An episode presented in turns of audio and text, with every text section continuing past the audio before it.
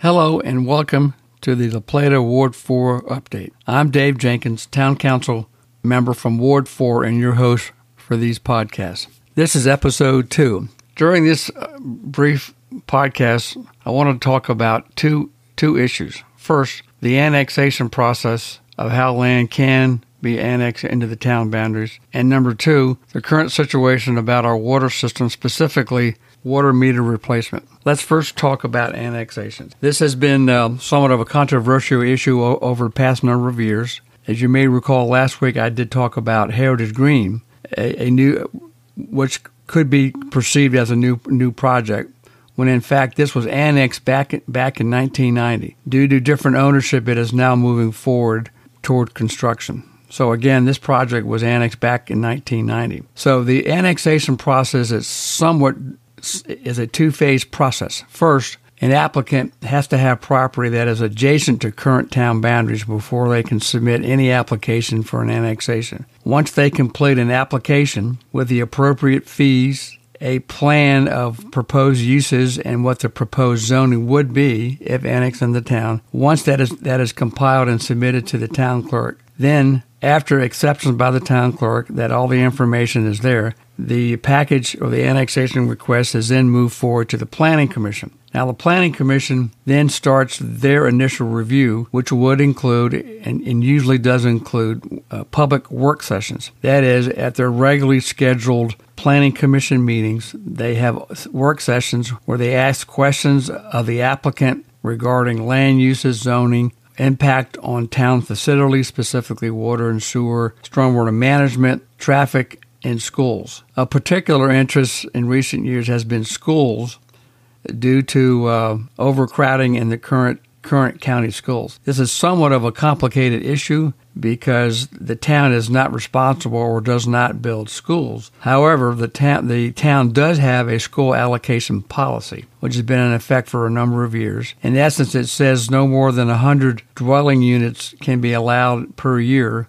under the current town allocation uh, requirements. However, the county also has a school allocation policy, and they are also responsible for building and maintaining public schools. As you may be aware, there are a number of schools public schools, elementary, middle, and high schools within the current town boundaries. So it's so it's a coordinated coordinated process to coordinate school allocation and make sure that there are available seats at all school levels. That is elementary, middle, and high school. So again, the Planning Commission receives the completed application. They will then hold work sessions, as many as they need, and then upon completion of the work sessions, then they will schedule a public hearing. So a public hearing means that it'll be advertised. The public can attend. In this case, due to the COVID, it'll probably be a virtual meeting. But they are welcome and encouraged to submit written comments prior to the meeting, public meeting, as well as testify and provide comments during the public hearing. Now, once the public hearing record is closed, the Planning Commission then forwards their recommendation. That is, they forward to the town council what the appropriate zoning, town zoning should be if in fact the annexation were to be approved. This is a recommendation only. Once it is forwarded to the town council, we are responsible then to go through a review process as well. This also includes work sessions, again, public work sessions. Again, uh, ask questions to the developer or the applicant about the myriad range of issues that would affect the town from new development being incorporated within the town boundaries.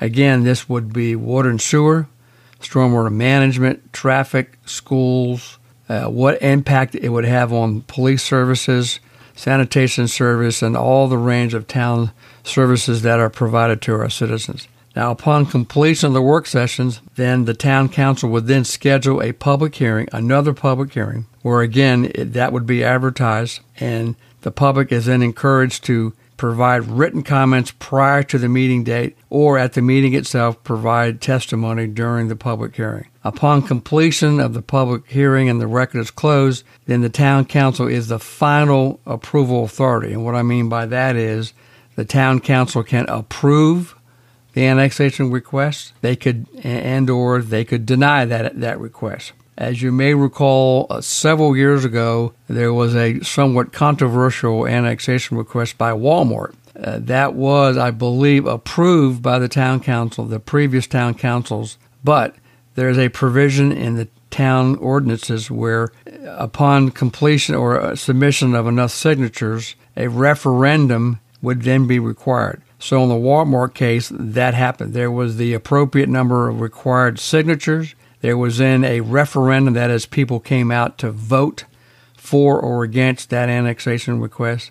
And I believe that may have been four years ago that annexation request was denied from the referendum. That is, people voted against it. So, just to make sure you understand, the um, the town council is a final approval authority, but there is a there is a referendum process where citizens can obtain the appropriate number of signatures and put that to a vote. Now, I want to turn to uh, a current issue that you may may be aware of and that is our town water system. Um, you may have received recently a letter from the town through Keystone, which is which is a um, water meter company that is requesting access to your house or business to replace the water meters.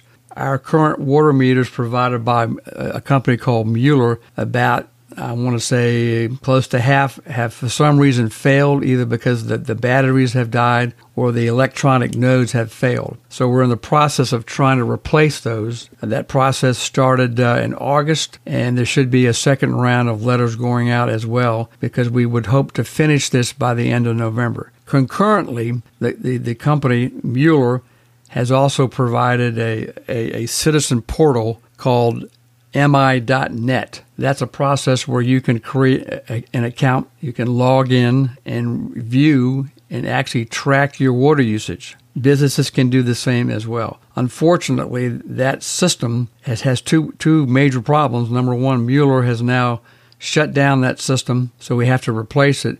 But number two, that system is based upon accurate readings from the water meters. So that's why we have to go out and, and replace the water meters. While we're doing that, that's this or that is replacing the water meters, we've also contracted with a company called Keystone. I'm sorry, WaterSmart. That will be the replacement for MINet. That is that that'll be another citizen portal where you you'll be able to log in and track your water usage again for both homes and businesses. So we have a current we just initiated a contract a 5-year contract with a 1-year renewal and review. So we're not locked in to, to all 5 years if they fail to perform.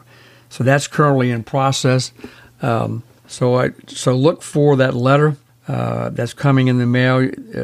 The first wave has gone out a couple of weeks ago and there should be a second round as well. You can also go on the town website to find out this information as well. So it's important that um, these meters be replaced. Please note that upon making the call and you schedule a replacement, uh, there will be two folks or two two workers that will show up at your house for business. One will be a town employee from our Department of Public Works. The other one will be from Keystone Systems. They will both have uniforms and they will both have the proper identification so they can access um, your home and, and locate the water meter so they can do the change out. It typically takes anywhere from 15 to 20 minutes, so it's not a major operation. Um, I actually had mine done several years ago and it went very smoothly with no major issues. So look forward to that uh, that next letter and uh, urge you to uh, get that done as soon as possible so we can uh, make sure that you have access to this new citizen portal to track your your water use.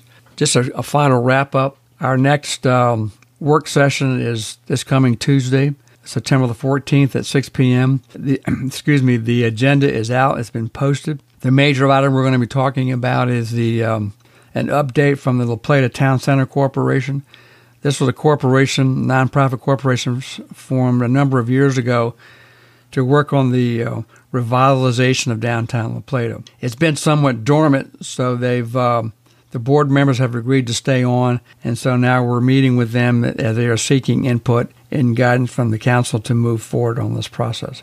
Our, and then our uh, following the next week, uh, September 21st, will be our next either our work session or our business meeting. That agenda has not been posted yet, but you can certainly look for those shortly. Uh, again, on our town website, uh, open open up the website and go down on the lower left. It'll say meeting agendas, and you click that, and then go up to the right side, and you'll see different dates for different meetings. And there, and then from that, you can click the dates, and you can download and view each agenda, not only for the town council, but for the but for our town planning commission as well as our design review board. So we're trying to make this as easy as possible for you to view this information.